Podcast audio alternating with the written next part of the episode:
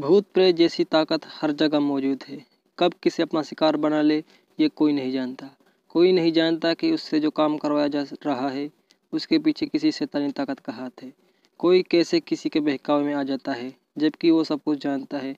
एक ऐसी ही कहानी है, खूनी तालाब। एक ऐसा खूनी तालाब जो हर साल एक बच्चे के बलि माँगता है। उस जगह कोई जाना तो नहीं चाहता, मगर उस तालाब का भूत अपने शिकार को किसी भी तरह बहला फुसला कर बुला लेता है और वहाँ पर लाकर मार देता है। एक दर्दनाक मौत जो हर साल उस तालाब में होती है। ये कहानी सेकू नाम के एक छोटे से बच्चे की है। नन्हे बच्चे की तरह वो भी शरारती था। अपने माँ पिता का इकलौता बच्चा था, जिस कारण उसे बहुत लाड़ प्यार भी मिलता था। छोटे से घर में उसके माँ पिता और सेकू रहते थे। बहुत ज़्यादा शरारती और चंचल होने के कारण मोहल्ले वाले उसे बहुत मानते थे। कोई भी लाड़ प्यार से उसके सर पर हाथ फेर देता। छोटा बच्चा था, जिसके कारण कोई भी उसे खिलाने लगता। अभी वो कक्षा एक में पढ़ता था। रोज़ सुबह उसकी माँ उसे स्कूल छोड़कर चली जाती और जब छुट्टी का समय होता तो लेने को चली जाती। स्कूल उसी मोहल्ले में था और छोटा बच्चा होने के कारण माता पिता की नज़र उस पर रहती थी। उसकी माँ तो उस एक पल भी अपनी आँखों से दूर नहीं होने देती। सेकू जब स्कूल से पढ़ कर आता तो उसकी माँ उस पर नज़र बनाए रखती थी। छोटा बच्चा था, इसलिए उसका पढ़ाई में बिल्कुल भी मन नहीं लगता था। कभी भी स्कूल का होमवर्क करके स्कूल नहीं जाता। टीचर भी उससे कुछ नहीं कहते। एक दिन की बात है, सेकू स्कूल गया हुआ था। पता नहीं उसे पढ़ते पढ़ते क्या हुआ। टीचर से पानी की इजाज़त लेकर स्कूल से बाहर निकल आया और वहीं पर खेलने लगा। खेलते खेलते स्कूल से दूर निकल गया। टीचर ने देखा कि बहुत देर से सेकू गायब है तो वो भी अपनी स्कूल के आसपास खोजने लगे, पर उसे कहीं भी सेकू नज़र नहीं आया। स्कूल में चार दीवारी नहीं थी, इस वजह से कोई भी बच्चा स्कूल से बाहर चले जा सकता था। टीचर ने सोचा कि हो सकता है कि सेकू अपने घर गया हो। उसने अपने स्टूडेंट से कहा कि देखो, कहीं सेकू अपने घर तो नहीं चला गया। एक स्टूडेंट सेकू के घर ये पता करने गया कि सेकू कहीं स्कूल से घर वापस तो नहीं आ गया। घर जाकर जब पता लगाया तो सेकू की माँ बोली, वो तो स्कूल में ही है, अभी तक घर वापस नहीं आया है। बच्चा बोला, कि सेकू तो बहुत देर से स्कूल से भी गायब है, उसकी माँ बेचैन हो गई। स्टूडेंट ने स्कूल में जाकर टीचर को बताया कि सेकू घर पर भी नहीं है। अब सभी टीचर सेकू को खोजने के लिए निकले। स्कूल के आसपास खोजते रहे। कहीं सेकू का आता पता नहीं चला। अपने बेटे को खोजने, खोजते खोजते उसकी माँ भी स्कूल पहुँच गई। आसपास सभी जगह देखा, लेकिन सेकू नहीं मिला। कहीं भी उसका पता नहीं चला।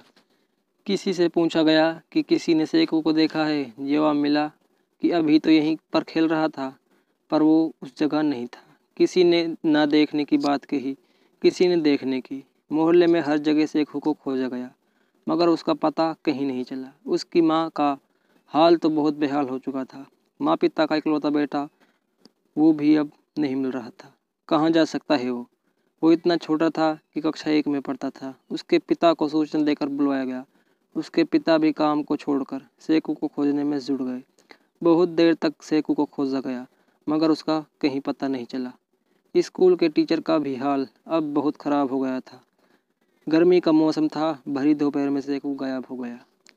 मोहल्ले वाले और बाकी सभी को डर सता रहा था कि कहीं सेकू को बच्चा चोरी करने वाले तो उठाकर नहीं ले गए। गर्मी में अक्सर चोरी की अफवाह फैली रहती है। सभी मोहल्ले के चारों तरफ़ सेकू को खोज रहे थे। बहुत देर तक खोजने के बाद एक आदमी बोला सेकू को कच्चा रास्ता पकड़कर तालाब की तरफ़ जाते हुए देखा गया है।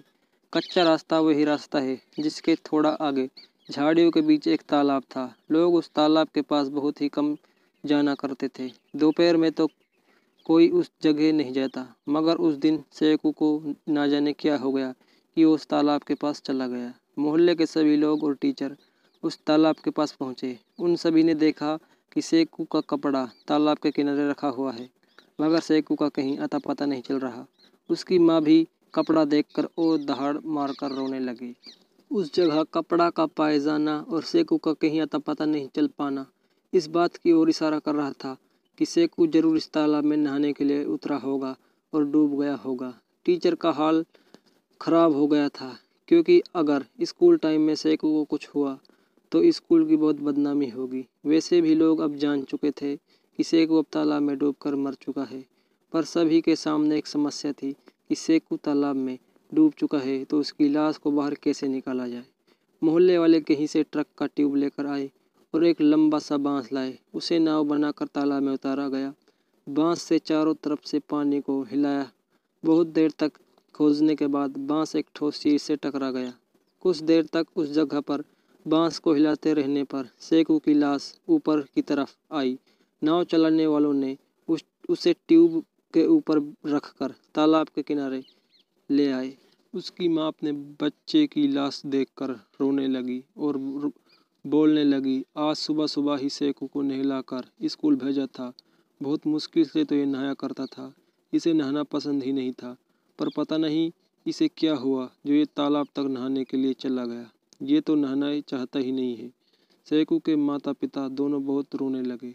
मोहल्ले के सभी लोग उस लाश को देखकर बहुत ही दुखी हो गए थे। वो छोटा सा बच्चा जो कि तालाब के बारे में जानता तक नहीं था। आखिरकार वो तालाब तक कैसे गया? उन सभी ने देखा कि सेकू के मुँह, नाक और कान में बालू भरी हुई थी। ऐसा लग रहा था कि किसी ने उसके मुँह में ठूंस ठूंस कर बालू भरी हो। मोहल्ले वाले उसके मुँह से बालू निकालने लगे और देखा तो उसके मुँह से पानी का एक कतरा तक नहीं निकला। सेकू की लाश को मोहल्ले में लाया गया और फिर उसका अंतिम संस्कार कर दिया गया। ये पहला मौका नहीं था जब कोई उस तालाब में डूब कर मरा था। इससे पहले भी बहुत से लोग इस खूनी तालाब में डूब कर मर चुके थे। हर साल कोई ना कोई उस खूनी तालाब में डूब कर मरता है। लोग कहते हैं कि उस तालाब में भूत रहता है, जो गर्मी के मौसम में किसी को भी अपना शिकार बना लेता है। लोगों को बहला फुसला कर तालाब के पास ले जाता है। उसके मुँह और नाक में बालू भरकर तालाब में डुबो देता है। बहुत से लोग ये दावा करते हैं कि गर्मी के मौसम में लंबे बाल वाला छोटे कद का भूत उस तालाब के किनारे सीढ़ियों पर बैठा रहता है। और अपने अगले शिकार की तलाश करता है।